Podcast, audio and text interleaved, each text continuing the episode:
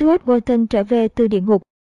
Vào tháng 6 năm 1999, khi đang ở đỉnh cao của sự nghiệp, sau 8 năm gây dựng một trong những thành tích giao dịch chứng khoán xuất sắc nhất trong thập niên 1990, cùng với số tiền thuộc quyền quản lý lên tới 150 triệu đô la, Stuart Walton trả lại toàn bộ số tiền cho các nhà đầu tư và rời bỏ hoàn toàn công việc giao dịch. Cuộc hôn nhân tan vỡ kéo theo những tổn thương về mặt tâm lý khiến ông không thể tập trung vào giao dịch và ông cảm thấy thật sai lầm khi tiếp tục quản lý tiền bạc trong tình cảnh như thế. Vì thế ông muốn chờ đến khi bản thân lại có thể dành toàn tâm, toàn trí cho công việc. Trong 8 năm trước đó, ông đã kiếm được mức lợi nhuận kép đáng kinh ngạc, trung bình đạt mức 115% hàng năm từ việc giao dịch, 92% cho khách hàng sau khi trừ chi phí quản lý, với lợi nhuận từ 63 đến 274% mỗi năm, trừ một phần của năm 1999. Sự nghiệp giao dịch của Stuart Walton là một chuỗi các mâu thuẫn và nghịch lý. Trước kia ông muốn trở thành nghệ sĩ hoặc một nhà văn, nhưng rồi lại trở thành một nhà giao dịch. Mặc dù ông coi trọng học thuật và coi thường thế giới tài chính, nhưng cái nghiệp của ông lại gắn với thị trường. Ông đã từng ghét cay đắng hoạt động giao dịch đến nỗi một sáng khi thức dậy. Ông cảm thấy rằng mình không thể tiếp tục làm việc này thêm nữa và bỏ việc ngay buổi sáng hôm đó. Vậy mà vài năm sau, các thị trường trở thành nơi ông dành trọn công sức và cả niềm đam mê. Ông đặt những bước chân non nớt đầu tiên vào cuộc phiêu lưu chứng khoán và gần như bị phá sản, nhưng sau đó thuần thục dần lên đến mức mỗi năm số tiền của ông lại được nhân đôi. Tôi đến thăm Walton, một người Canada sống xa xứ, tại văn phòng của ông ở trung tâm thành phố San Francisco, tôi phát hiện ra rằng, dù đang quản lý một khoản tiền lên đến 9 con số, nhưng ông không có trợ lý giao dịch, không có nhân viên hành chính, không có nhân viên tiếp thị, không có lập trình viên, thậm chí không có cả một thư ký toàn thời gian, công ty của Stuart Reindeer Capital chỉ có một mình ông, tuy nhiên sự đơn độc của ông là có chủ ý. Sau khi thường xuyên mắc sai lầm vì nghe theo đủ loại lời khuyên và ý kiến, ông đã nhận ra tầm quan trọng của việc không để bị ảnh hưởng bởi những người khác trong khi giao dịch. Morton rất dễ chịu và thoải mái, chúng tôi đã nói chuyện suốt 5 giờ liền không dứt, thời gian như trôi qua thật mau. Tên công ty ông có ý nghĩa gì đặc biệt không hay chỉ đơn giản vì ông thích tuần lộc. Tên công ty của Stuart Walton là Reindeer Capital, tức là quỹ tuần lộc, ND. Công ty được đặt theo tên ông cố của tôi, William Gladstone Walton, với biệt danh Reindeer, do đã tổ chức và dẫn dắt một cuộc di cư nổi tiếng. Phần lớn những gì tôi biết về ông cố đều qua lời kể của ông nội. Ông ấy đã qua đời năm ngoái ở tuổi 100, suýt nữa ông đã làm nên kỳ tích sống trong ba thế kỷ liên tiếp. Năm 1892, ở tuổi 23, Reindeer Walton đã rời nước Anh để trở thành một nhà truyền giáo ở miền Bắc Canada. Hàng năm ông thường đi cả hơn 2.000 dặm bằng cano và xe chó kéo để thăm hỏi những người da đỏ và người Eskimo sống ở vùng Bắc Cực xa xôi. Thế rồi một năm nọ, có một trận cháy rừng rất lớn quét qua phía Bắc Quebec, giết chết hầu hết các loài động thực vật của khu vực, khiến những cư dân bản địa nằm trên bờ vực của nạn đói. Randall Morton đã nảy ra ý tưởng lùi giống tuần lộc Siberia, còn được gọi là caribou, từ Alaska đến phía Bắc Quebec. Bằng sự kiên trì hiếm có, ông thuyết phục được chính phủ Canada tài trợ cho chuyến di cư do ông tổ chức và dẫn dắt. Ông phải mất 5 năm, từ năm 1921 đến năm 1925, để đưa khoảng 3.000 con tuần lộc đến khắp miền Bắc Canada. Tuần lộc không giống như những loại gia súc khác, chúng chỉ di chuyển khi chúng muốn và đi theo các hướng khác nhau. Làm thế nào mà ông ấy quy tụ được chúng thành đàn? Tuần lộc sẽ đi theo đường có thức ăn. Ông phải dự đoán rất nhiều việc để chọn đúng đường. Ông đã thành công khi di chuyển được 3 phần tư đàn, số còn lại bị chết hoặc thất lạc. Cuộc di cư của ông đã vĩnh về. G báo rằng cô ấy đã nghỉ việc và tôi chưa hề nói cho cô ấy biết ý định bỏ việc của mình. Tôi biết cô ấy không hài lòng với công việc, nhưng tôi không nghĩ là đến mức phải nghỉ. Rõ thật hay ho chúng tôi đều tự quyết định nghỉ việc trong cùng một ngày. Thế rồi chúng tôi quyết định hoãn kiếm việc mới để có thể dành 6 tháng đi du lịch khắp nước Mỹ, từ khu trượt tuyết này đến khu trượt tuyết khác.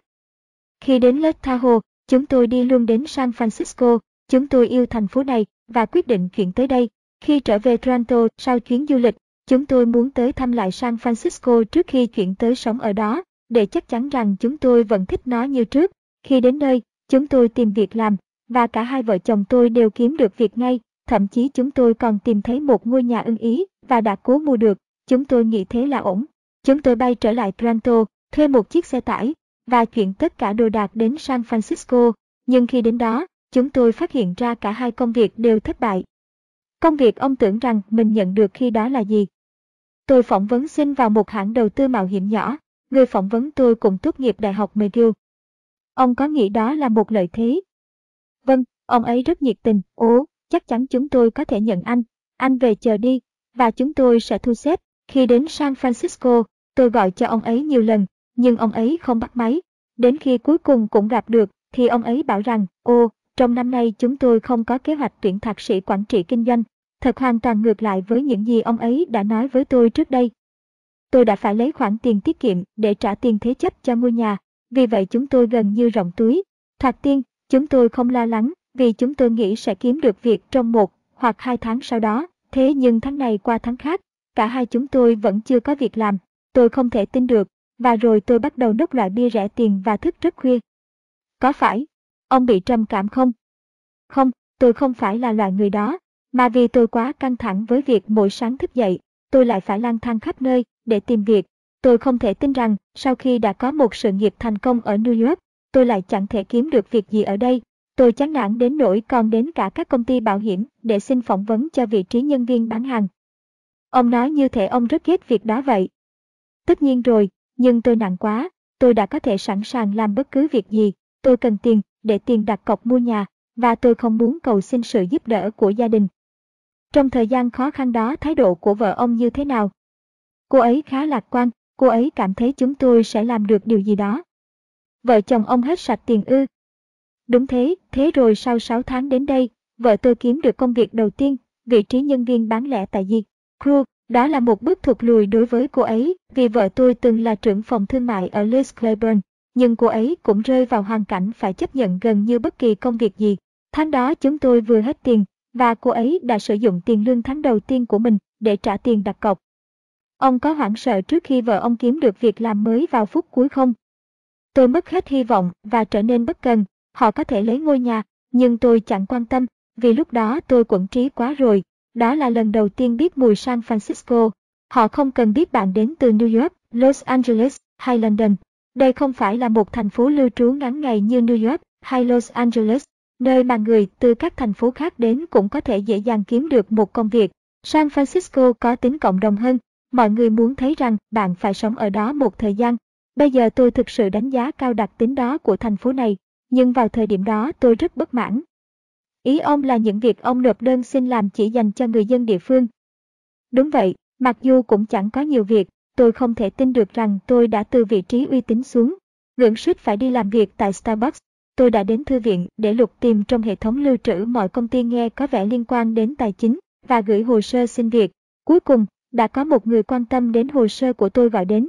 Tôi không có việc cho anh, ông ta nói, nhưng tôi có một người bạn mà tôi cho là có thể quan tâm đến anh. Những điểm nào trong hồ sơ của ông đã hấp dẫn ông ấy? Ông ấy thích sự đa dạng sự kết hợp giữa các công việc tài chính và những thú vui nghệ thuật. Trước khi ông nhận được lời đề nghị công việc này, tôi nghĩ lúc đó hẳn là thời điểm vô cùng khó khăn trong cuộc đời ông. Không, thời điểm khó khăn xuất hiện sau đó. Người nhận được hồ sơ của tôi đã thuyết phục bạn mình, người đang phụ trách đơn vị bán hàng và giao dịch cho một công ty môi giới địa phương có tên là Volt, Wealthy và Co. Thu xếp cho tôi một cuộc phỏng vấn. Khi tôi đến phỏng vấn, tôi không biết người ta cần điều gì. Ông ấy hỏi tôi về lý lịch, và tôi nói với ông ấy những gì mà tôi vừa kể với anh. Sau đó ông ta hỏi tôi, anh muốn yêu cầu mức lương bao nhiêu? Tôi cộng thêm 200 đô la vào khoản đặt cọc của mình và trả lời 2.500 đô la một tháng. Thế 4.000 đô la thì sao? Ông ấy hỏi, như thế cũng tốt, tôi trả lời. Ông ấy có biết hoàn cảnh khó khăn của ông không? Không, nhưng ông ấy thấy những công việc tôi đã phụ trách trước đây, và có lẽ ông ấy thấy không phải khi trả cho tôi mức lương ít như tôi yêu cầu. Ông ấy thuê ông làm việc gì? Tôi được thuê để làm người môi giới chứng khoán cho tổ chức, nhưng tôi không có khách hàng. Tôi phải thực hiện những cuộc gọi bán hàng trước mặt người khác. Điều đó thực sự khiến tôi rất bực. Từ ngày giao dịch trái phiếu mà ai cũng muốn mời đi ăn tối, tôi trở thành gã chuyên gọi điện thoại đến các tổ chức vô danh để thuyết phục họ về những ý tưởng vô giá trị về cổ phiếu của chúng tôi. Là người môi giới chứng khoán cho các nhà đầu tư là các tổ chức lớn, ví dụ như các ngân hàng hoặc quỹ tương hỗ, ND. Khi ông gọi như thế, tôi đoán có rất nhiều người dập máy. Tất nhiên rồi, tôi phải gọi không biết bao nhiêu cuộc gọi. Tôi lập một danh sách dài những người phải gọi rồi cắm cúi quay số. Bản tính tôi không phải người xông xáo, vì vậy tôi cố gắng thu hút mọi người bằng cách tỏ ra là một anh chàng dễ thương. nhưng cũng chẳng ăn thua. Đó là một quá trình mòn mỏi và khắc nghiệt. Thật đau khổ khi nhìn người khác làm việc trong khi tôi cứ phải gọi điện thoại suốt và biết rằng hệ người ở đầu dây bên kia dập máy là họ lại biết ngay.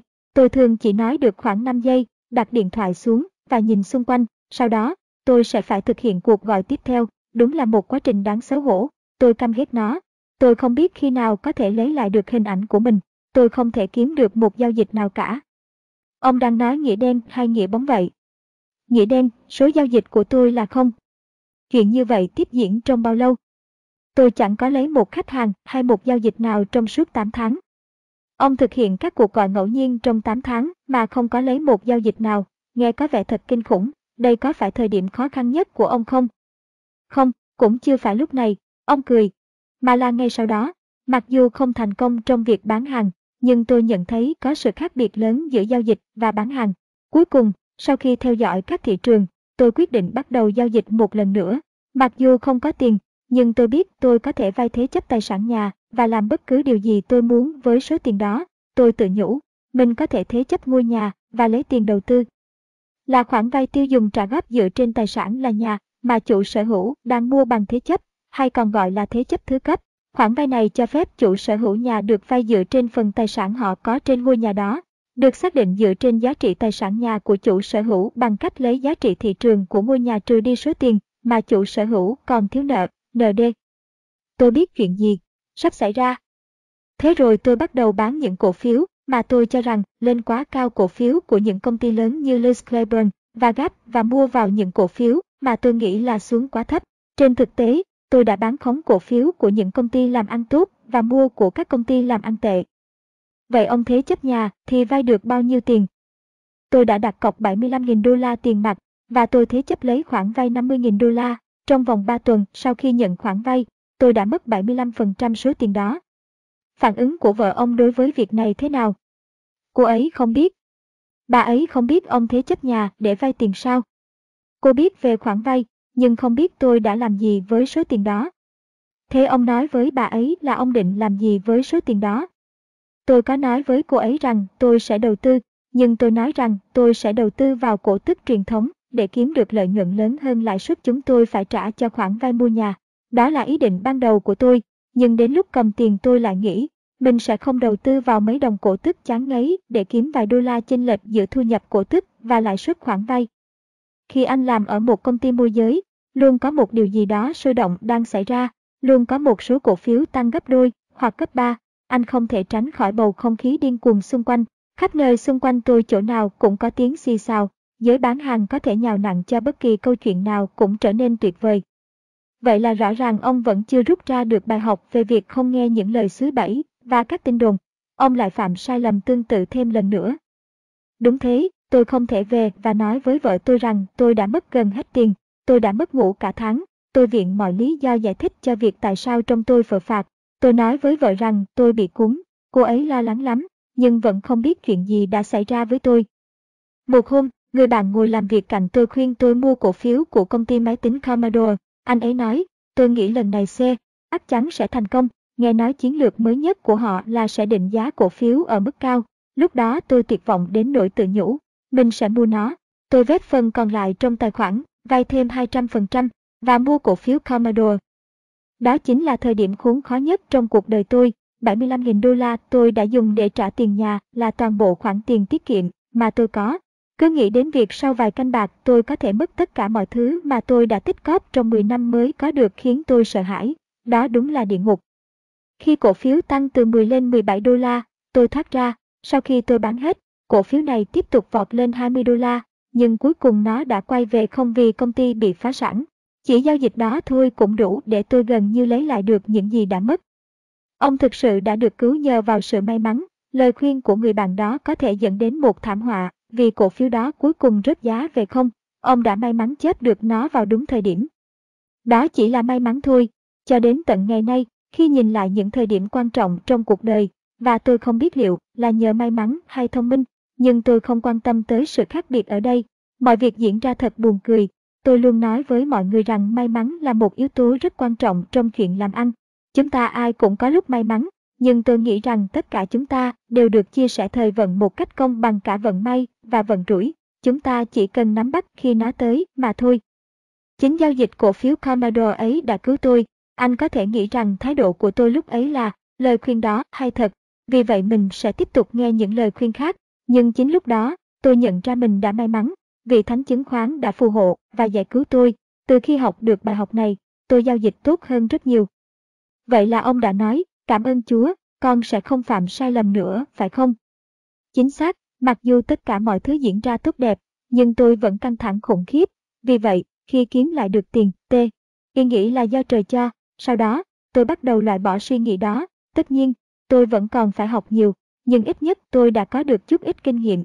Tôi nghĩ rằng điều quan trọng là cứ phải rớt xuống và nhìn thấy địa ngục đã. Điều đó đã giúp ông như thế nào? Cú sốc đó đã giúp tôi sáng mắt, tôi hiểu rằng chứng khoán sẽ không lên vì những tin đồn, lời khuyên hoặc ý kiến của mọi người, chúng đi lên vì những lý do cụ thể. Tôi phải kiên quyết tìm ra những lý do đó, bịt tai trước những lời nói bên ngoài và hành động dựa trên hiểu biết của mình. Tôi đã bắt đầu làm như thế, và dần dà, thành tích của tôi ngày một tốt lên. Đây thực sự là lần đầu tiên trong đời ông giao dịch chứng khoán thành công. Thành công này, do yếu tố nào vậy? Điều cơ bản tôi nhận thấy đó là dù thị trường có lên và xuống thế nào đi nữa, thì nhìn chung, cổ phiếu của các công ty làm ăn tốt sẽ tiếp tục đi lên. Mấy bà bán ra ngoài chợ cũng biết điều này. Ông tìm thấy những công ty làm ăn tốt này bằng cách nào? Tôi tìm các công ty được thị trường ưu ái. Chúng có thể được ưu ái nhờ thành quả làm được trong các quý liên tục, những quý mà công ty có báo cáo thu nhập đạt hoặc vượt mục tiêu, hoặc vì một lý do nào khác. Bạn có thể xác định những cổ phiếu này dựa vào hoạt động của công ty. Vì lý do nào đó, thị trường ủng hộ cho một số cổ phiếu này, chứ không ủng hộ cho những cổ phiếu khác. Dù các nhà môi giới có gạ gầm khách hàng của họ mua các cổ phiếu khác đó vì chúng rẻ đi nữa. Trên thực tế, ông đã làm ngược lại những gì đã làm trước đây. Thay vì mua cổ phiếu giá rẻ và bán cổ phiếu tăng giá nhiều, ông lại mua những cổ phiếu giá cao. Điều đó vẫn tiếp tục cho đến ngày nay. Điều khó khăn nhất đó là mua một cổ phiếu đang lên cao hoặc bán một cổ phiếu đã đi xuống rất nhiều. Nhưng tôi luôn thấy rằng điều khó khăn nhất lại chính là điều cần làm. Đó là một bài học rất khó, đến nay tôi vẫn còn đang phải học. Điều gì cho ông biết rằng cổ phiếu được ưu ái, xin bạn phép dùng từ của ông. Đó là sự kết hợp. Ôi thứ, các yếu tố cơ bản của cổ phiếu chỉ chiếm khoảng 25%. Thế còn lại 75% là gì? Thêm 25% là yếu tố kỹ thuật. Ông nhìn vào điều gì ở khía cạnh kỹ thuật? Tôi thích những cổ phiếu thể hiện đường tuyến tính tương đối ở xu thế. Tôi không thích những cổ phiếu lúc nào cũng lên xuống thất thường. Vậy là mới 50%, bao gồm cả những yếu tố cơ bản và kỹ thuật. Thế 50% còn lại là gì thưa ông? Thêm 25% nữa là xem một cổ phiếu phản ứng thế nào với các loại thông tin khác nhau, các sự kiện kinh tế vĩ mô, thông tin riêng về cổ phiếu đó. Ngoài ra tôi còn chú ý đến cách mà cổ phiếu phản ứng khi mức giá của nó ở các số tròn như 20 đô la, 30 đô la, vân vân. Tôi cố gắng để cảm nhận xem liệu một công ty có có tỏa sáng đặc biệt tại các ngưỡng đó hay không. Ông thường trông chờ các loại phản ứng nào. Tôi muốn thấy cổ phiếu đi lên khi có thông tin tích cực, chẳng hạn như một báo cáo thu nhập rất tốt hoặc công bố đưa ra sản phẩm mới, và không lao dốc khi có thông tin xấu. Nếu cổ phiếu phản ứng tiêu cực với các tin xấu nghĩa là nó không được thị trường ưu ái. Thế là đã được 75% rồi, số còn lại là gì thưa ông? 25% cuối cùng là trực giác đối với xu thế của thị trường xét về tổng thể, tức là dựa vào cảm giác của tôi về việc thị trường phản ứng thế nào với tin tức kinh tế vĩ mô và các sự kiện khác. Nó giống như tôi đang quan sát toàn bộ thị trường như thể nó là một loại cổ phiếu riêng biệt. Ông thường nắm giữ một cổ phiếu bao lâu sau khi đã mua nó? Tôi không giao dịch theo ngày, nhưng tôi cũng chỉ giữ một cổ phiếu trung bình khoảng một vài tuần. Ngoài ra, khi mua một cổ phiếu, ngay cả khi đó là vị thế lõi trong số một vài trăm nghìn cổ phiếu, tôi có thể mua vào và thoát ra hai lần trong cùng một ngày và sáu lần trong một tuần. Cố gắng để có được cảm giác liệu tôi có đang làm đúng hay không. Nếu không thoải mái với cách cổ phiếu đang được giao dịch, tôi sẽ thoát ra. Đó là lý do tôi thích ở việc điều hành một quỹ phòng vệ. Tôi không phải lo lắng các khách hàng thấy các giao dịch. Y quái của mình, tôi đã từng làm việc cho một công ty mà ở đó khách hàng nhận được thông báo xác nhận cho toàn bộ các giao dịch mà tôi đã thực hiện. Họ thường điên lên, gọi cho tôi và nói, anh điên hả? Anh đang làm quá gì vậy? Tôi tưởng là anh phải nghiên cứu tự tế chữ. Là khoản đầu tư dài hạn, tạo nền tảng cho danh mục đầu tư của nhà đầu tư. Điều gì thôi thúc ông bán ra một cổ phiếu nào đó? Tôi bán ra hoặc là vì cổ phiếu lộn ngược và tôi có nguy cơ mất đi những gì tôi đã kiếm được, hoặc vì các cổ phiếu đã tăng giá quá nhiều trong một khoảng thời gian quá ngắn. Sau đó ông có tìm cách mua lại các cổ phiếu đó để sửa sai không? Có chứ. Có được không, hay ông thường để mất phần đuôi cá? Tôi thường bỏ lỡ đoạn tăng giá cuối cùng vì các cổ phiếu tôi mua là của những công ty làm ăn tốt và chúng thường tiếp tục đi lên. Ông đã bao giờ nghĩ đến việc thay đổi phương pháp giao dịch của mình để nắm giữ cổ phiếu lâu hơn chưa? Tôi đã thay đổi dần dần trong những năm qua, nhưng cho đến hôm nay, tôi vẫn phạm sai lầm vì thoát ra quá sớm. Sau khi bán ra cổ phiếu nào đó, có lần nào ông phải mua lại với giá cao hơn không? Có chứ, lần nào cũng thế. Vậy là, ông đã phải ngậm đắng nuốt cay thừa nhận rằng mình sai lầm vì đã thoát ra và sau đó mua lại với giá cao hơn. Chứ ông không nói rằng, giờ tôi không thể mua vào được, tôi đã bán chúng hồi giá thấp hơn bây giờ những 10 đô la. Đó là những năm trước đây, còn bây giờ tôi không còn thấy buồn phiền vì phải mua lại cổ phiếu với giá cao hơn.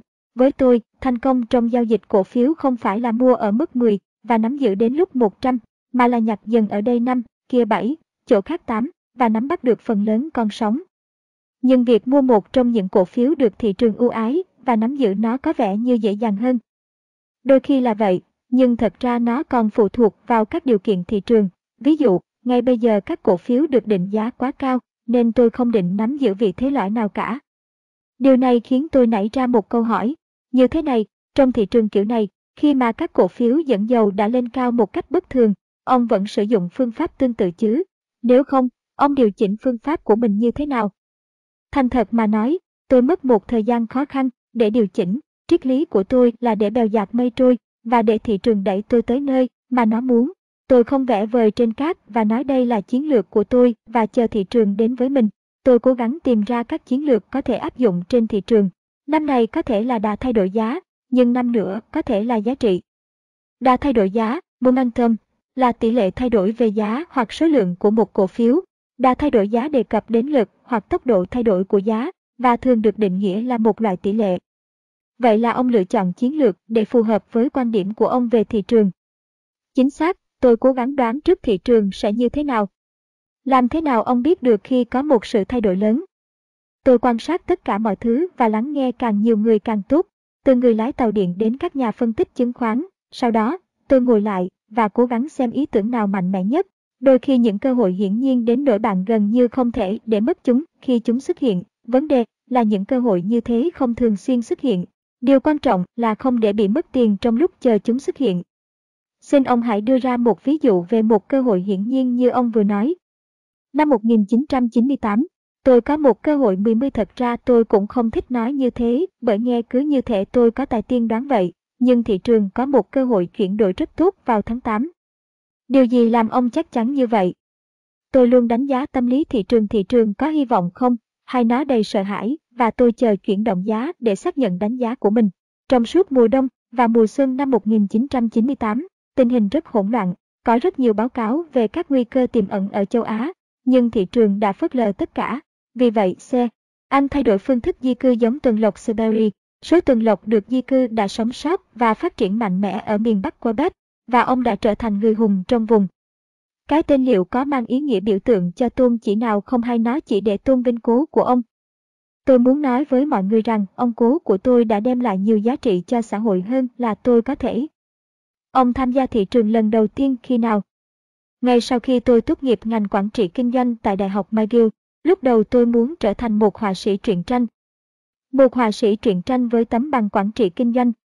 Ông định trở thành họa sĩ truyện tranh về kinh doanh đầu tiên của thế giới chăng?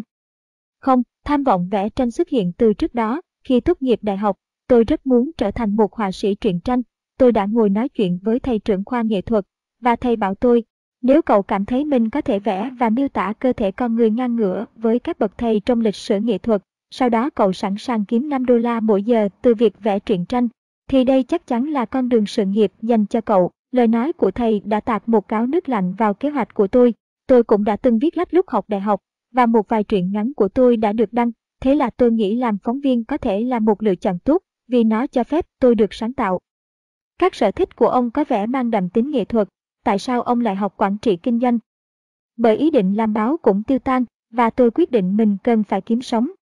Điều gì xảy ra với ước mơ làm báo của ông vậy? Tôi đã nộp đơn vào một số trường báo, mùa hè năm đó, khi đến thăm bố mẹ tôi lúc ấy đang ở Brazil, tôi nhận được một cuộc gọi từ chối từ Đại học Carleton, vốn là lựa chọn đầu tiên của tôi trong số các trường báo chí. Khi ấy tôi đang tham gia một bữa tiệc, tôi đã uống quá nhiều Catarinans, thứ rượu rum pha chế của Brazil, nhưng tôi vẫn tự nhủ với bản thân rằng, có lẽ đây là một trong những ngã tư khác trời. CH duy nhất để kiếm tiền là mua vào theo chiều giá lên, ngay cả khi đối mặt với rủi ro có thể xảy ra. Vì vậy, tôi quyết định mua vào thật nhiều trong tháng 7, thế rồi thị trường lại tăng âm âm, và các cổ phiếu hàng đầu hoạt động rất tuyệt vời. Có lúc, tôi kiếm được 15% trong một tháng, sau đó, đột nhiên, tôi mất tất cả trong một vài ngày, và âm thêm 3% vào vốn trong tháng. Thị trường đã lấy lại tiền nhanh đến nỗi chỉ cần nhìn vào danh mục đầu tư của riêng tôi, với toàn các công ty dẫn đầu thị trường, chứ không phải những cổ phiếu có nền tảng không ra gì. Tôi biết có gì đó sai. Ông đã làm gì lúc đó? Ông nói rằng đã bắt đầu mua vào rất nhiều trong cả tháng. Ông có che chắn cho vị thế của mình không? Ông có đoạn vị rồng không? Đoạn vị rồng là trạng thái trong đó nhà đầu tư có nhiều đoạn vị hơn trường vị trong một tài sản, thị trường, danh mục đầu tư hay chiến lược giao dịch. Nhà đầu tư có đoạn vị rồng sẽ được lợi khi giá của tài sản cơ sở giảm đi. Tôi đã mua vào 130%, tôi thường bán sạch mọi thứ khi có hiện tượng giá giảm mạnh và sau đó ngồi quan sát. Đó là những gì tôi đã làm khi đó. Ông có bán khống không? Có, khoảng 2 tuần sau đó, tôi nghĩ rằng cuộc khủng hoảng châu Á là nguyên nhân dẫn đến sụt giảm mạnh sẽ còn tiếp diễn. Thông thường, bạn không chỉ nghe được về một vấn đề nào đó và rồi thấy nó chấm dứt ngay, chúng tôi cũng bắt đầu thấy báo chí giật tích về các nguy cơ tiềm ẩn ở Nga. Mặc dù chúng tôi đã thấy những loại báo cáo tin tức kiểu này trước đó, nhưng sự khác biệt lần này là giá cổ phiếu có phản ứng với thị trường. Tôi cảm thấy rằng tình hình sẽ tiếp tục, Nga sẽ không ổn định ngay nay mai, cả Thái Lan, Hàn Quốc cũng thế, và những nỗi sợ hãi này đang được phản ánh ở giá. Trong tuần thứ hai của tháng 8, đoạn vị rồng của tôi là 130% và kịch bản tôi dự đoán đã diễn ra. Với tôi, điều đó rất hiển nhiên. Vậy ông mua lấp trống vào khi nào? Mua lấp trống, short covering, là hoạt động mua lại các chứng khoán đã vay nhằm đóng một đoạn vị mở, mua lấp. Trống đề cập tới việc mua lại đúng số chứng khoán mà nhà đầu tư đã vay mượn để bán khống. Tôi mua lấp trống vào tuần thứ hai của tháng 10. Tôi có một số quy tắc được cài vào máy báo giá của tôi. Một trong số đó là mua tận gốc, bán tận ngọn. Cách duy nhất để xác định những điểm gốc và ngọn đó là phải có cảm nhận về tâm lý thị trường thị trường đang tích cực hay tiêu cực. Sau đó, bạn phải hành động thật nhanh, bởi vì thường có những đỉnh và đáy rất bất ngờ. Đến tuần thứ hai của tháng 10, tôi cảm thấy phải tận dụng cơ hội lúc thị trường đang cực kỳ suy yếu để mua lấp trống cho toàn bộ các khoản bán khống của mình trong vòng một ngày và đặt trạng thái trường vị rồng 25%. Trường vị rồng là trạng thái trong đó nhà đầu tư có nhiều trường vị hơn đoạn vị trong một tài sản, thị trường, danh mục đầu tư hay chiến lược giao dịch. Nhà đầu tư có trường vị rồng sẽ được lợi khi giá của tài sản gia tăng. Ngày hôm đó có điều gì đặc biệt khiến ông đạo thế? Ngày hôm đó, những cổ phiếu như Dell đã giảm từ 50 xuống 40 và trước khi hết ngày, chúng lại đồng loạt tăng trở lại 2 hoặc 3 điểm. Vậy là ông đã mua các cổ phiếu này với giá cao hơn nhiều so với giá chúng được giao dịch vào buổi sáng hôm đó. Đúng vậy, thật ra có một điều tôi thích khi mua cổ phiếu đó là khi thấy chúng trở nên rất khó mua. Tôi đặt lệnh mua Dell tại mức giá 42, nhưng lại được khớp lệnh ở mức 45. Tôi thích điều đó. Ông chỉ đặt lệnh mua vào thị trường, hay ông cố gắng để có thể khớp lệnh tại một mức giá cụ thể. Tôi luôn mua và bán ở tại thị trường. Tôi không bao giờ mất thời gian để tìm cách khớp được giá tốt nhất. Tôi là niềm ước mơ của các nhà môi giới chứng khoán. Ông nói rằng đã mở trường vị 25%, đến lúc nào thì ông gia tăng trường vị đó. Bất cứ khi nào tôi bắt đầu quay về phía trường vị, tôi đều muốn chờ để xem thị trường còn tiếp tục hồi phục vào ngày hôm sau và không có tin tức tiêu cực gì nữa không.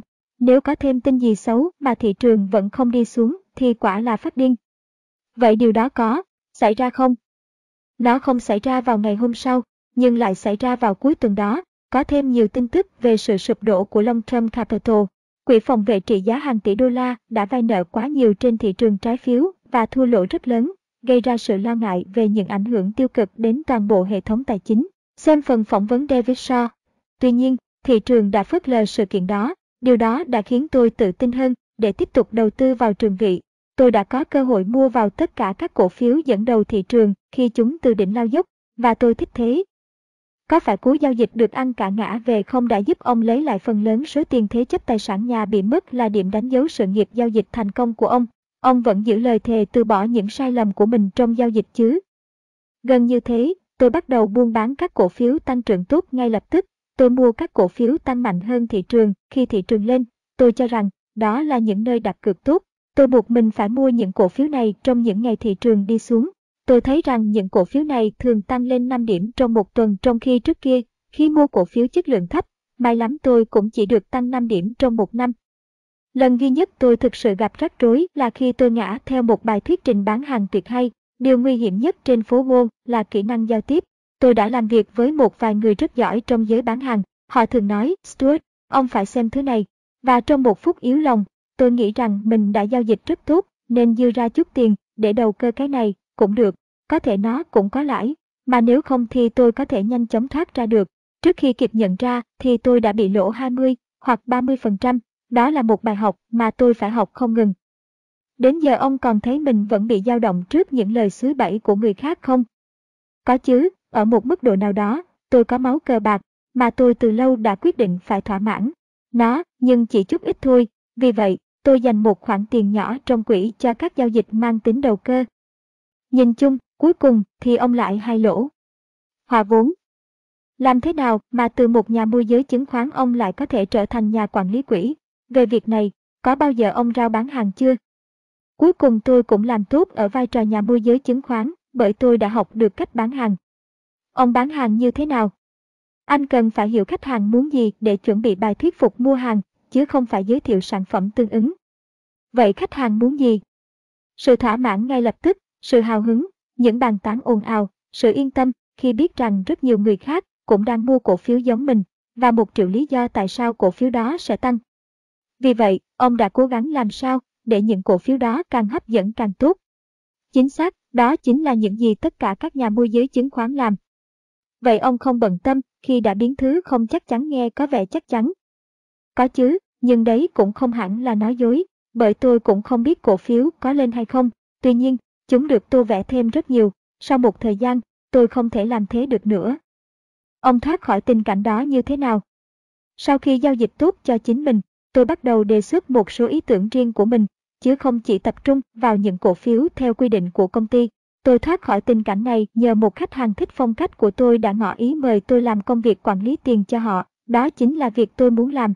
Nếu không có công việc đó, hẳn tôi phải bỏ việc bởi tôi lại rơi vào trạng thái thức dậy mỗi sáng và cảm thấy mình không thể làm việc tiếp được nữa. Công ty mới thuộc loại gì? Đó là một công ty tư vấn đầu tư, quản lý khoảng 300 triệu đô la của các khách hàng tổ chức, họ có chiến lược đầu tư riêng. Ông có được phép đưa ra các quyết định giao dịch của riêng mình, hay ông phải làm theo quy định của họ? Tôi có thể mua bất kỳ cổ phiếu nào tôi muốn, nhưng nó phải đáp ứng các tiêu chí đầu tư của họ. Những quy định đó là gì? Hệ số giá trên thu nhập của một cổ phần phải dưới 15, lợi nhuận phải tăng ít nhất 20% mỗi năm. Ngoài ra còn phải đáp ứng một số điều kiện về bảng cân đối kế toán và tính thanh khoản. Đó là một thuận lợi hay cản trở? Đó là một trở ngại rất lớn bởi vì nó thu hẹp đáng kể phạm vi các công ty mà tôi có thể đầu tư vào. Ông phải bỏ lỡ những cổ phiếu nào vì chính sách này. Ví dụ, tôi không thể mua cổ phiếu Microsoft hay Cisco, thay vào đó tôi lại phải mua cổ phiếu Novell hoặc Bacom. Bởi vì hệ số giá trên thu nhập của một cổ phần lớn hơn 15. Đúng. Ông có cảm thấy cố gắng mua chứng khoán có hệ số giá trên thu nhập một cổ phần thấp là một chính sách đúng đắn không? Không phải lúc nào cũng đúng đắn, bản thân tôi không bao giờ áp dụng kiểu chiến lược đó, nhưng tôi cảm thấy rằng bất kỳ chiến lược hợp lý nào cũng sẽ chỉ phát huy hiệu quả nếu bạn bám sát nó. Vậy thì có quy định nào cho các cổ phiếu mà ông tự mua không? Tôi được phép mua bất kỳ cổ phiếu nào tôi muốn, miễn là không trùng với cổ phiếu tôi mua cho các khách hàng của công ty. Sự khác biệt về hiệu suất giao dịch giữa tài khoản riêng của ông và các tài khoản ông quản lý cho công ty là gì? Đối với các khách hàng của công ty, tôi chỉ tăng được mức trung bình từ 15 đến 20% mỗi năm, còn với tài khoản riêng, trung bình là khoảng hơn 100% mỗi năm. Sao ông không đến gặp ban giám đốc và nói rằng, hãy nhìn xem, đây là những gì tôi đã làm cho tài khoản của mình mà chẳng cần quy định nào hết. Hãy để tôi giao dịch cho các khách hàng của công ty theo cách đó. Có chứ, nhưng họ đã hướng công ty đi theo triết lý riêng của họ, và đó là những gì mà khách hàng tin tưởng. các nhà đầu tư không hề muốn có sự thay đổi trong chiến lược. Tuy nhiên, ý tưởng của tôi đó là cố gắng để thích ứng với bất kỳ chiến lược mới nào có vẻ khả thi. Cuối cùng, tôi đã kiếm được đủ vốn trong tài khoản riêng để có thể rẽ sang đường riêng. Tôi bắt đầu thành lập một quỹ đầu tư với 1,3 triệu đô la, trong đó tiền túi của tôi chiếm khoảng một nửa. Ông kêu gọi các nhà đầu tư bằng cách nào? Hoàn toàn do truyền miệng, tôi không hề làm marketing. Tôi thấy ông ở đây làm việc một mình, quả là điều ngạc nhiên đối với một quỹ phòng vệ quản lý cả 150 triệu đô la. Ông có được ai giúp không? Tôi có một thư ký đi làm cách nhật. Chỉ thế thôi sao, ngoài ra không còn ai khác. Năm ngoái tôi thuê một người một chàng trai tuyệt vời, giờ cậu ấy nghĩ để làm riêng, nhưng tôi đã biết ngay từ đầu rằng cậu ấy không phải là người dành cho tôi. Tại sao vậy? Tôi phát hiện ra rằng có thêm một ý kiến khác trong văn phòng sẽ gây mất ổn định. Vấn đề của tôi là tôi rất dễ bị tác động. Nếu tôi thuê người làm việc cho tôi hàng ngày, có lẽ chính người đó cũng sẽ cùng quản lý tiền nông, vì khi đó tôi không còn đưa ra các quyết định riêng của mình nữa. Tôi thích yên tĩnh, tôi nói cả ngày trên điện thoại, như thế là quá đủ. Tôi không cần các đoàn thể và các cuộc họp, tôi không cần ai giúp đỡ để giải thích tại sao một cổ phiếu đi xuống. Tôi thậm chí muốn trợ lý của tôi chỉ đến cách ngày, để những ngày còn lại tôi hoàn toàn được ở một mình và có thể ngồi mọc rễ ở đây. Tôi hoàn toàn hiểu ý ông, vì tôi làm việc ở văn phòng tại nhà, tôi thấy rằng khi làm việc một mình, người ta có thể hoàn toàn đắm chìm vào công việc. Chính xác, đó là lý do chính cho việc tôi muốn ở một mình. Mọi người đến đây và hỏi tôi, làm thế nào một mình ông có thể quản lý nhiều tiền vậy? Ông không muốn có một công ty lớn hơn sao? Thế rồi ông nói với họ những gì? Vâng, trước giờ vẫn thế, vấn đề là tôi làm việc thế nào, chứ không phải là số tiền tôi đang quản lý lên đến bao nhiêu chữ số. Với thành tích của mình, ông có thể dễ dàng kiếm rất nhiều tiền. Chính điều đó có thể hủy hoại mọi thứ. Cách duy nhất tôi có thể duy trì thành tích là phải đảm bảo rằng tôi không chôn vùi bản thân dưới đống tài sản của mình. Ngay bây giờ, nếu tôi có một quý làm ăn tốt, thì sẽ làm tăng số tiền tôi đang quản lý L. N. Thông qua việc định giá vốn, tôi có thể phát triển phong cách giao dịch của mình để thích ứng với sự gia tăng tài sản quản lý. Tôi đoán là theo ông, thì vốn 150 triệu đô la với 50% lợi nhuận còn hơn là vốn 1 tỷ đô la, nhưng chỉ có 20% lợi nhuận. Chính xác, rất nhiều người làm ăn tốt và quyết định tăng tài sản của họ lên một cách đáng kể. Sau đó họ thấy rằng chỉ có năm đầu tiên công việc diễn tiến tốt nhất, sau đó là xuống dốc. Tất nhiên, họ vẫn kiếm được những số tiền lớn, nhưng hàng ngày tôi đều muốn có cảm giác tốt về những việc sắp diễn ra. Tôi muốn khách hàng của tôi vui vẻ và trông thấy tài sản của tôi tăng lên đều đặn. Tôi không muốn có một lối sống xa hoa dựa trên một doanh nghiệp đang bị hủy hoại dần. Tôi gần như không mất chi phí quản lý gì, vì vậy tôi vẫn có thu nhập rất lớn, nên tôi thấy chẳng việc gì phải tham lam. Ông có cho rằng kinh nghiệm của việc từng đứng trên bờ vực phá sản đã giúp ông thành công? Hẳn là thế.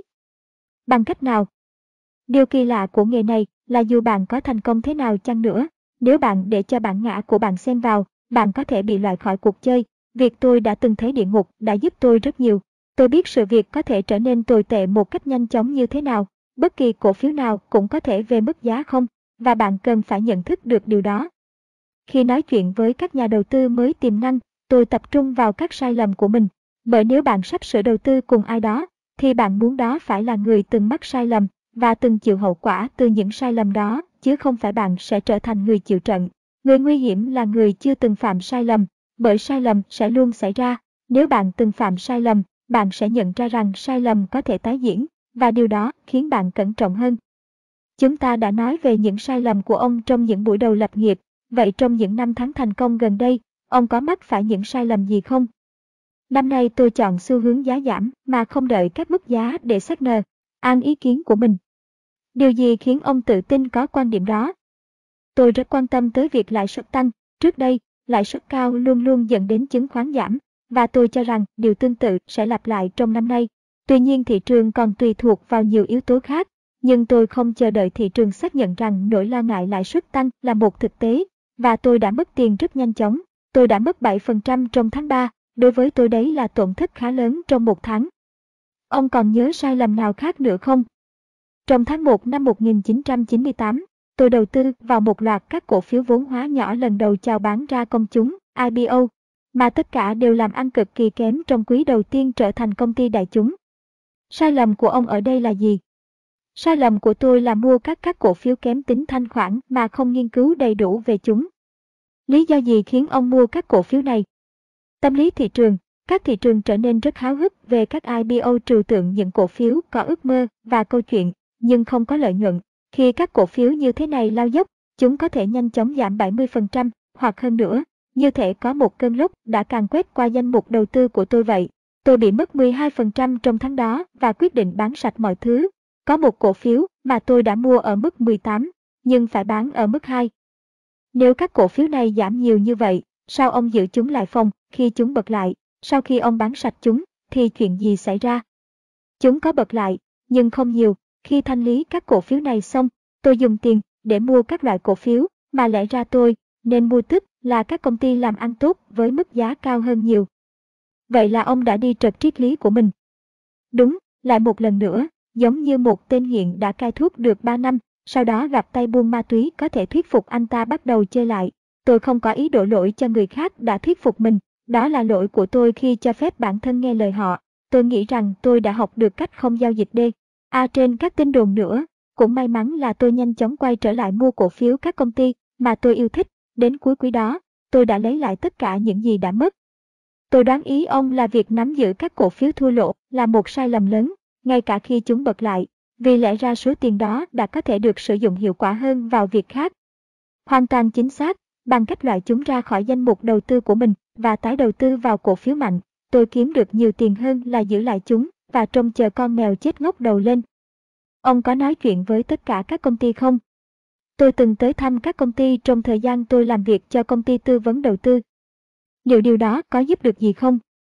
Hầu như không giúp được gì, tôi thấy rằng, hoặc là họ nói với tôi những gì họ đã nói với người khác, và nó đã được phản ánh vào giá, hoặc là họ nói dối tôi. Năm thì 10 họa bạn mới phát hiện được điều gì giá trị một chút, nhưng lại mất một chi phí cơ hội lớn khi bạn đi từ công ty này đến công ty khác để biết được một chút thông tin có ích. Ông có thể cho tôi ví dụ về một tình huống mà ban quản trị công ty đã nói dối ông. Các ví dụ thì nhiều vô số, tôi không nhớ nổi. Xin ông vui lòng chọn ra một ví dụ thật đặc biệt. Tôi thấy Autumn Software đưa ra một bài thuyết trình tại một hội nghị. Tôi chưa bao giờ nghe được câu chuyện nào tuyệt vời như thế. Họ sản xuất phần mềm được sử dụng trong các hệ thống sao lưu máy tính trên toàn thế giới. Đội ngũ quản lý rất đáng tin cậy và rõ ràng rành mạch. Cổ phiếu của họ giá đã cao, nhưng tôi cảm thấy vẫn còn đã tăng mạnh. Tôi mua nửa triệu cổ phiếu và chúng gần như bắt đầu sập ngay sau đó. Tên công ty thật đã được thay đổi. Tôi gọi cho ban giám đốc và hỏi họ đang có chuyện gì vậy. Chúng tôi không biết nữa, họ nói, việc kinh doanh bây giờ còn tốt hơn cả tháng trước mà. Một hôm, tôi vừa đến Nantucket và có người gọi điện thoại thông báo cho tôi rằng Autumn vừa công bố trước rằng họ sẽ có một quý đáng thất vọng. Ngày hôm đó, cổ Pitch, như của họ chốt ở mức 30, nhưng mở cửa tại giá 7 vào sáng hôm sau. Thật buồn cười, bởi mỗi lần tôi nói chuyện với các công ty, họ đều nói rằng, việc kinh doanh của công ty chưa bao giờ tốt như bây giờ cả. Điều đó chứng tỏ rằng các nhà đầu tư bên ngoài không bao giờ biết được sự thật. Đây có phải là một ví dụ về tình huống mà trong đó ông bỏ qua quy tắc của mình là phải hết sức chú ý xem cổ phiếu phản ứng với tin tức như thế nào, hay có phải là nó xuống mà không có lý do rõ ràng. Thật không may cho công ty tôi, vì vào thời điểm ấy tôi vẫn còn đang phải học bài học đó. Có phải trải nghiệm đó khiến ông cảm thấy chán nản, không muốn nói chuyện với ban quản trị công ty? Không hẳn thế, tôi có thể gọi cho ban lãnh đạo của một công ty khi cổ phiếu của họ rất thấp và chẳng ai nói với họ, bởi đó là lúc họ quá tuyệt vọng đến nỗi không thể nói chuyện với ai nữa. Tôi hy vọng rằng tôi có thể tìm ra những nhân tố xúc tác khiến cổ phiếu quay đầu trở lại. Theo ông, các đặc điểm của một nhà giao dịch thành công là gì? Tôi nghĩ rằng rất nhiều nhà giao dịch thành công đều là những người điềm tĩnh, chăm chỉ và tuân thủ kỷ luật. Trớ trêu thay, tôi thấy mình cái gì cũng thiếu. Tôi rất dễ bốc đồng, tôi thực sự không làm việc chăm chỉ và cũng chẳng tuân thủ kỷ luật cho lắm. Tôi cho rằng thành công của riêng tôi là nhờ niềm tin của tôi vào trực giác và khả năng hành động theo trực giác một cách nhanh chóng, điều đó vô cùng quan trọng. Vậy là trong trường hợp của ông, ông có thể bù đắp một số nhược điểm chỉ đơn giản bằng khả năng hành động nhanh chóng. Chính xác, đó chính là một điểm rất tốt. Quan niệm sai lầm lớn nhất về thị trường chứng khoán mọi người thường có là gì? Hiện nay, quan niệm sai lầm lớn nhất là nhiều người tin rằng rất dễ kiếm sống nhờ giao dịch trên thị trường chứng khoán. Mọi người cảm thấy họ có thể từ bỏ công việc và giao dịch để kiếm sống, hầu hết trong số họ sẽ phải thất vọng. Các quy tắc giao dịch ông đã ghi trên máy tính của mình là gì? Bình tĩnh chờ. Anh cuộc đời mình. Vì vậy, tôi quyết định từ bỏ ý tưởng trở thành một nhà báo. Tôi cho rằng tôi không quá tha thiết với nó đến mức phải cố theo đuổi nó. Bây giờ nhìn lại, ông có thấy rằng lời từ chối của trường báo nọ là một điều may mắn đối với ông không? Tôi thấy đó là một điều vô cùng may mắn. Cha tôi luôn nói rằng tôi phải phân định rõ sở thích và sự nghiệp. Tôi nghĩ ông đã đúng.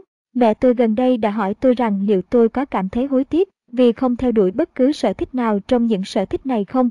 Lúc đầu, tôi nói rằng không, bởi tôi đang đắm mình trong thành công có được từ công việc kinh doanh, nhưng mỗi ngày trôi qua, tôi lại thấy hối tiếc hơn. Cuối cùng, tôi nhận ra bản thân mình muốn quay trở lại. Quay trở lại để vẽ hay để viết? Có lẽ là cả hai, hoặc không gì cả. Tôi luôn luôn nghĩ rằng cách tốt nhất để kết hợp cả hai sở thích vẽ và viết của tôi chính là các bộ phim, cụ thể là những bộ phim ngắn. Tôi đã có rất nhiều ý tưởng rồi, nhưng không ý tưởng nào có thể thương mại hóa được. Những bộ phim có lẽ sẽ có khách hàng trực tiếp là ba người trên thế giới này. Ông đã từng làm bộ phim nào chưa? Chưa, tôi sẽ phải tham gia một khóa học về phim ảnh chỉ để biết cách sử dụng máy quay phim. Ông có đang nghĩ đến việc ngừng giao dịch để theo đuổi những thú vui khác?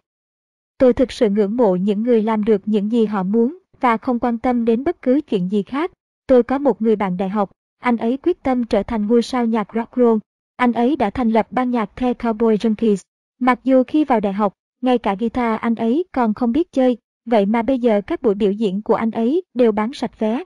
Nhưng tôi tự biết mình, tôi thích cuộc sống tiện nghi, và đối với tôi việc giao dịch trên thị trường chứng khoán là cách tốt nhất để có được điều đó. Mặc dù, cuối cùng, có thể tôi sẽ theo đuổi một số thú vui, nhưng có lẽ chưa phải lúc này. Chuyện gì xảy ra sau khi ông bị trường báo chí từ chối? Tôi quyết định học quản trị kinh đê. hơi cơ. Giao dịch dựa trên ý tưởng và phong cách riêng của bạn. Không bao giờ giao dịch bốc đồng, đặc biệt là không được nghe lời khuyên của người khác. Đừng mạo hiểm quá nhiều vào một sự kiện hay một công ty. Luôn tập trung, đặc biệt là khi thị trường đang biến động. Dự đoán, đừng phản ứng. Lắng nghe thị trường, chứ không phải những ý kiến bên ngoài. Suy nghĩ kỹ về các giao dịch trước khi thực hiện, bao gồm lời, lỗ ở các điểm thoát ra. Nếu bạn không chắc chắn về một vị thế, hãy thoát ra khỏi đó. Buộc bản thân giao dịch ngược với đám đông. Nhận dạng xu hướng giao dịch. Đừng nghĩ đến chuyện chỉ một vài ngày, hãy phát triển tầm nhìn 6 tháng hay một năm. Giá cả chuyển động trước các yếu tố cơ bản. Yếu tố cơ bản bao gồm các thông tin định tính và định lượng đóng góp vào sức khỏe về mặt kinh tế và các định giá về tài chính kéo theo đó của một công ty, loại chứng khoán hay tiền tệ. Các nhà phân tích và nhà đầu tư phân tích những yếu tố cơ bản này để dự đoán xem liệu một loại tài sản có đáng để đầu tư hay không.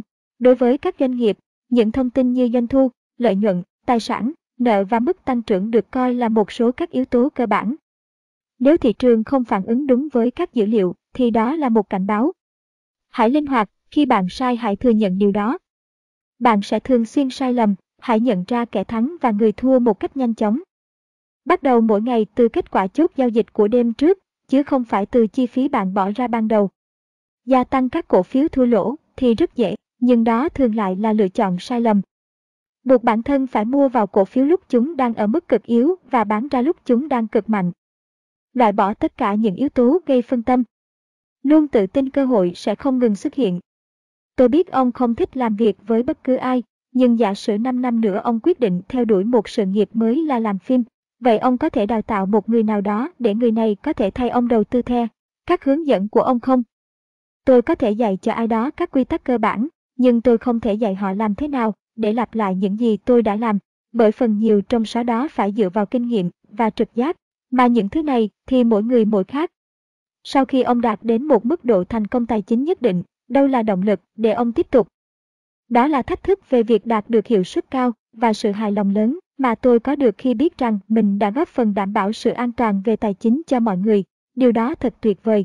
Tôi đã và đang có thể giúp mang đến sự độc lập hoàn toàn về mặt tài chính cho rất nhiều khách hàng, trong đó có những người ở cùng độ tuổi với tôi. Ông xử lý các thất bại hàng loạt bằng cách nào? Tôi giao dịch với khối lượng nhỏ hơn, bằng cách đó, tôi biết tôi sẽ không kiếm được nhiều tiền, nhưng tôi cũng biết tôi sẽ không bị mất nhiều, nó giống như một điểm tạm dừng. Tôi cần phải làm mới bản thân, sau đó, cơ hội lớn tiếp theo đến gần và tôi nắm bắt được nó, vậy thì có bỏ lỡ vài giao dịch trong thời gian tạm nghỉ cũng không thành vấn đề. Ông có lời khuyên nào dành cho người mới chơi chứng khoán không? Hoặc dồn toàn bộ tâm sức, hoặc đừng tham gia, đừng học đòi. Còn điều gì quan trọng mà chúng ta chưa nói đến không nhỉ? Với tôi, có một điều rất quan trọng là phải đối xử công bằng và văn minh với mọi người. Có lẽ đó là một phản ứng của tôi đối với những sự lạm dụng mà tôi là nạn nhân tại phòng giao dịch New York. Nhưng, bất kể lý do là gì, việc cư xử với người khác bằng sự tôn trọng mỗi ngày đã luôn đem lại cho tôi rất nhiều thuận lợi.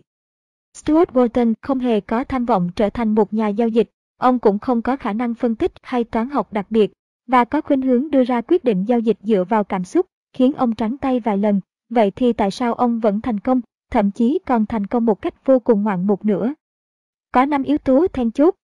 Kiên trì, ông đã không để những thất bại cản đường mình. Tự ý tê, ức, ông nhận ra điểm yếu của mình là dễ bị ảnh hưởng bởi người khác và ông đã thực hiện các biện pháp để khắc phục khuyết điểm cá nhân này.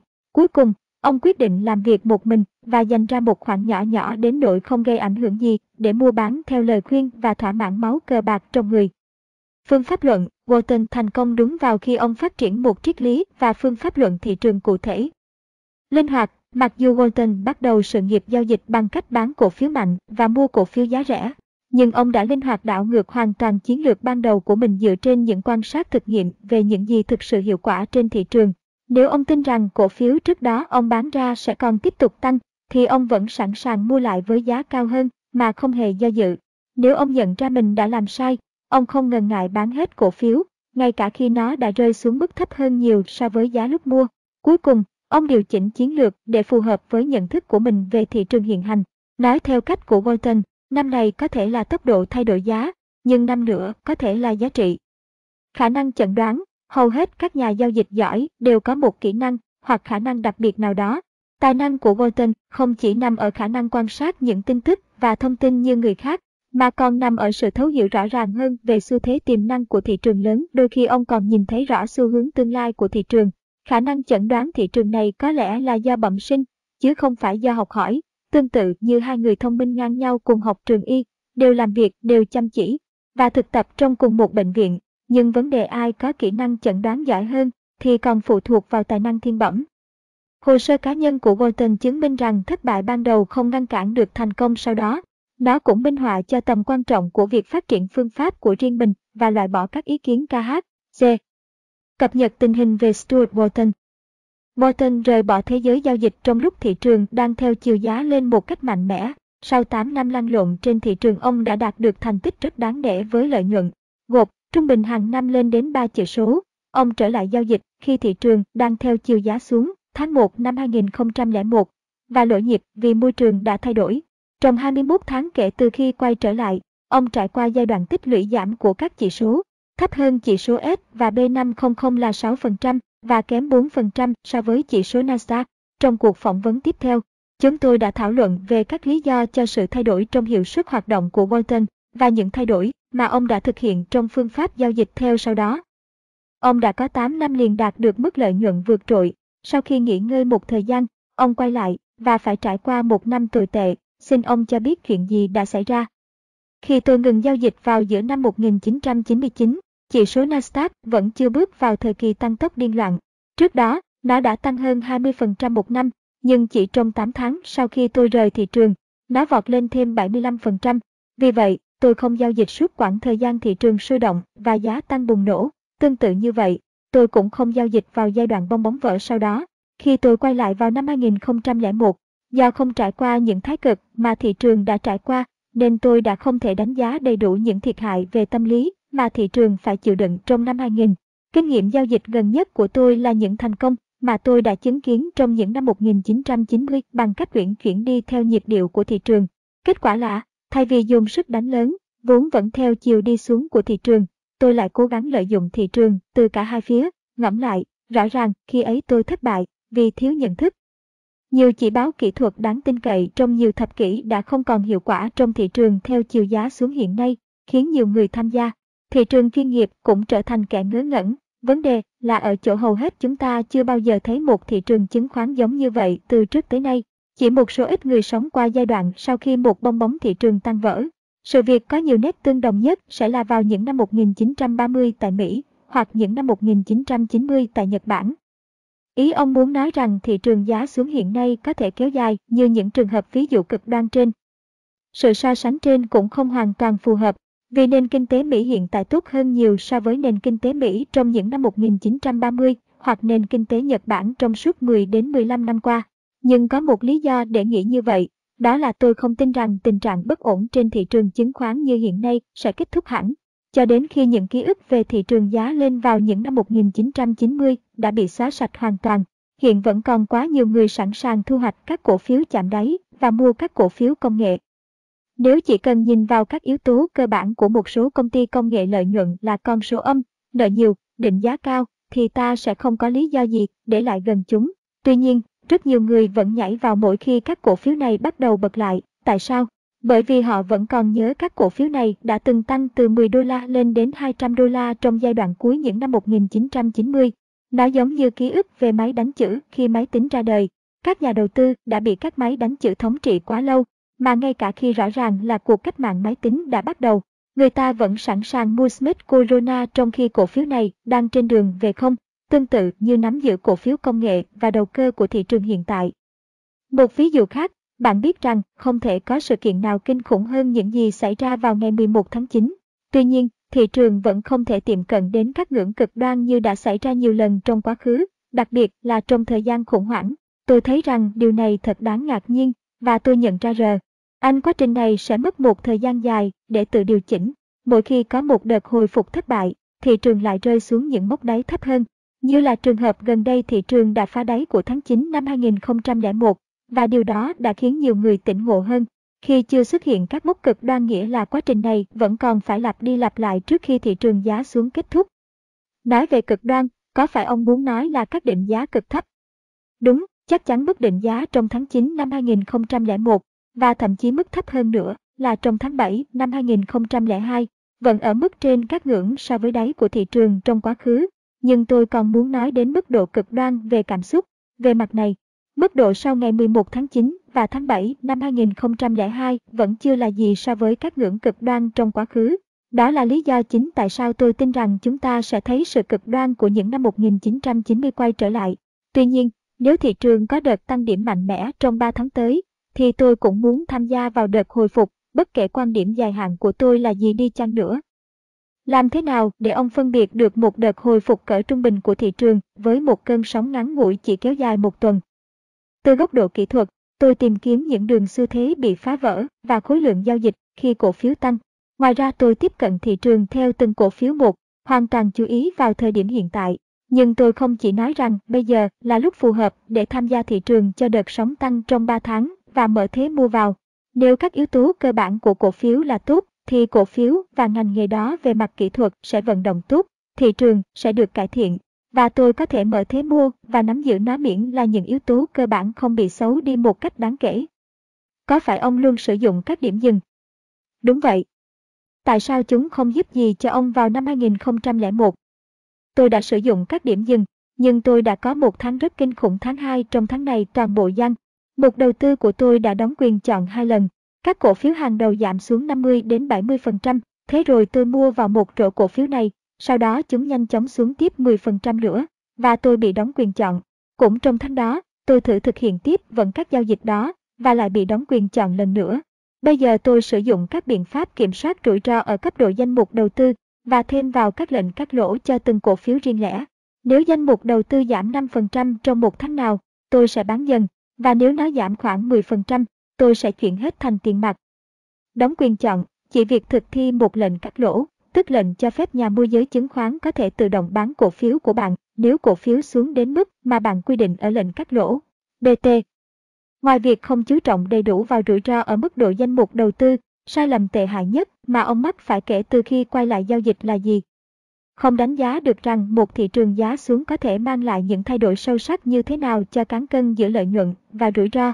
Ví dụ, giả sử bạn thích một công ty dược phẩm bởi bạn đã nghiên cứu kỹ về nó, bạn tin rằng khả năng 80% cục quản lý thực phẩm và dược phẩm, DME, sẽ phê chuẩn thuốc của họ. Trong môi trường thị trường giá xuống như hiện nay, ngay cả khi bạn đoán đúng về khả năng, giao dịch vẫn có thể là một vụ cược tồi vì chứng khoán có thể lên chỉ 5% nếu quyết định của cục quản lý là có lợi nhưng nó sẽ xuống tới 50% nếu quyết định diễn ra theo chiều hướng bất lợi. Bài học quan trọng nhất mà ông có được từ trải nghiệm khó khăn của ông trong năm 2001 là gì? Điều quan trọng là chỉ giao dịch khi có ưu thế không giao dịch khi không có giao dịch nào cả. Hiện giờ ông có giao dịch ít hơn không? Có, ít hơn nhiều.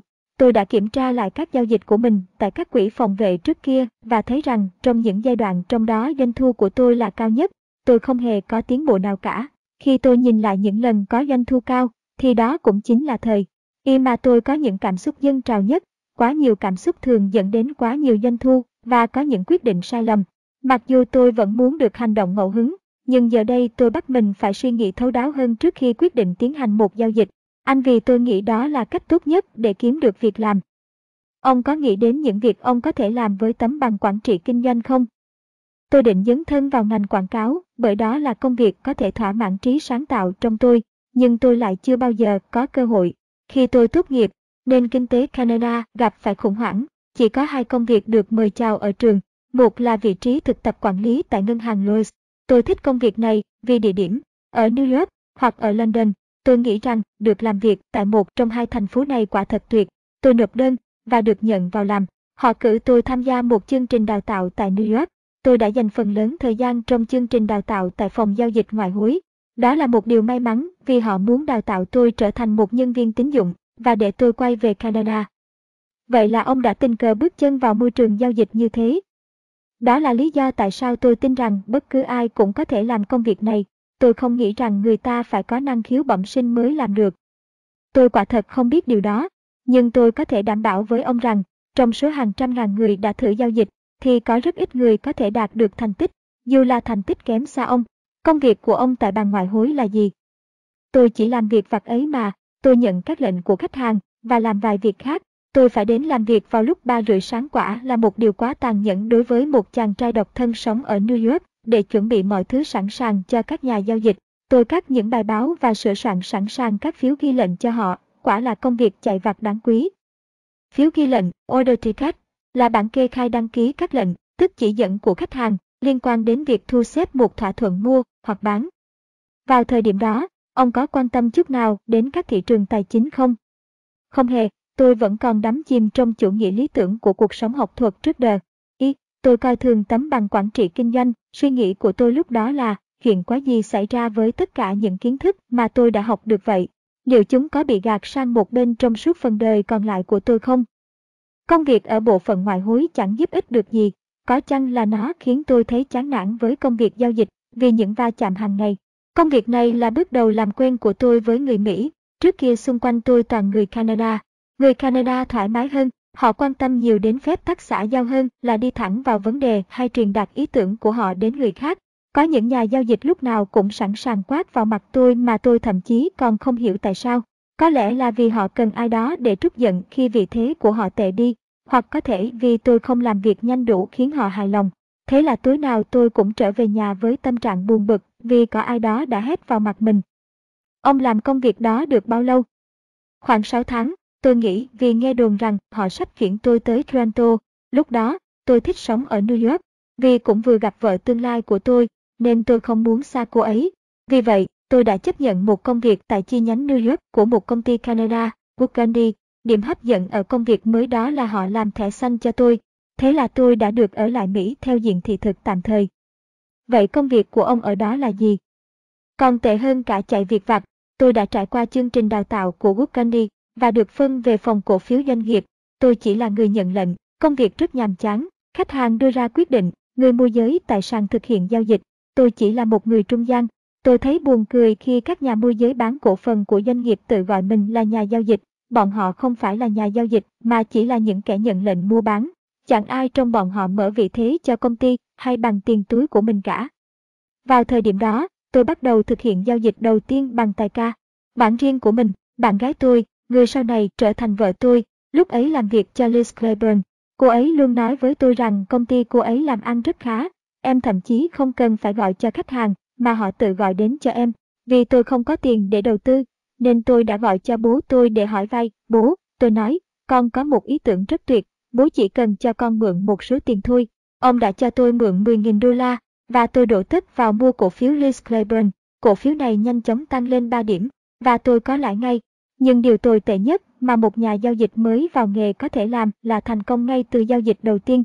Trong vòng 3 tuần sau đó, tôi đã mất đi không chỉ tất cả số tiền lời kiếm được từ việc mua bán cổ phiếu Liz Claiborne, mà còn mất luôn cả khoản tiền vay của bố.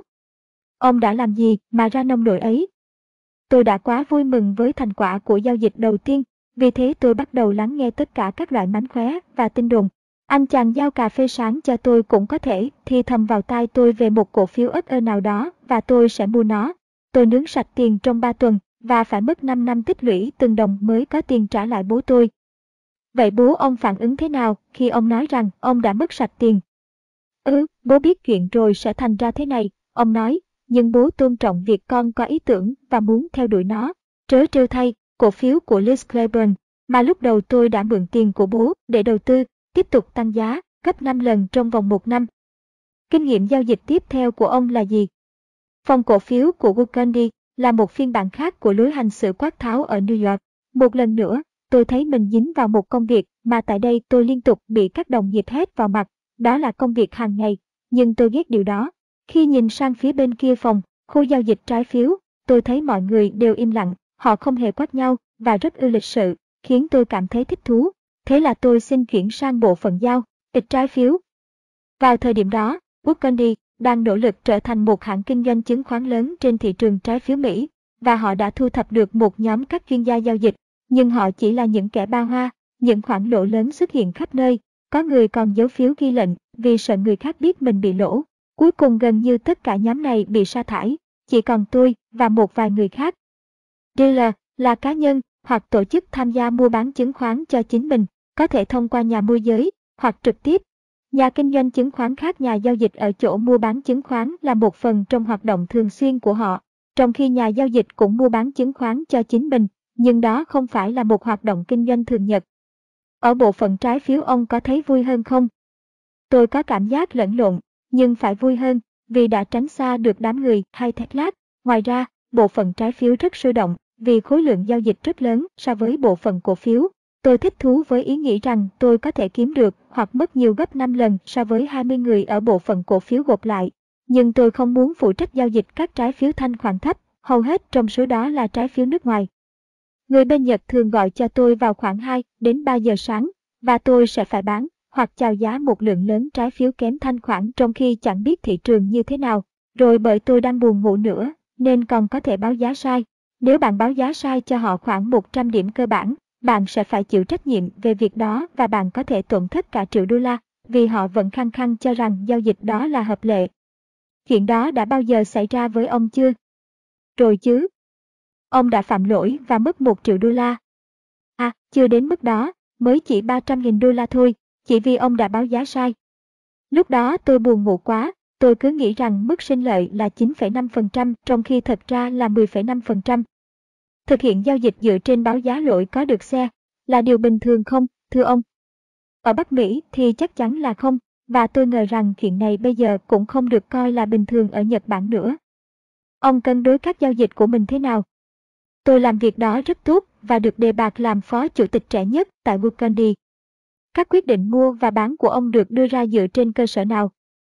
Tôi chẳng có phương pháp luận nào hết, tôi gần như đã đi đến chỗ nghĩ rằng thị trường là ngẫu nhiên. Nhưng ông kiếm được tiền, nên hẳn là ông phải hành động đúng, phải chăng vấn đề chỉ nằm ở trực giác. Tất cả các giao dịch tôi tiến hành đều liên quan đến trực giác, nhưng vào giai đoạn đó, tôi nghĩ rằng tôi ăn may nhờ có một thị trường trái phiếu theo chiều giá lên, và trực giác của tôi đủ nhạy bén giữ tôi khỏi bán khống phần lớn trái phiếu. Trong năm làm ăn khống khá nhất, tôi kiếm được khoảng 700.000 đô la cho phòng, nhưng chẳng đáng là bao, vì phải chia số tiền đó cho nhiều người khác nữa.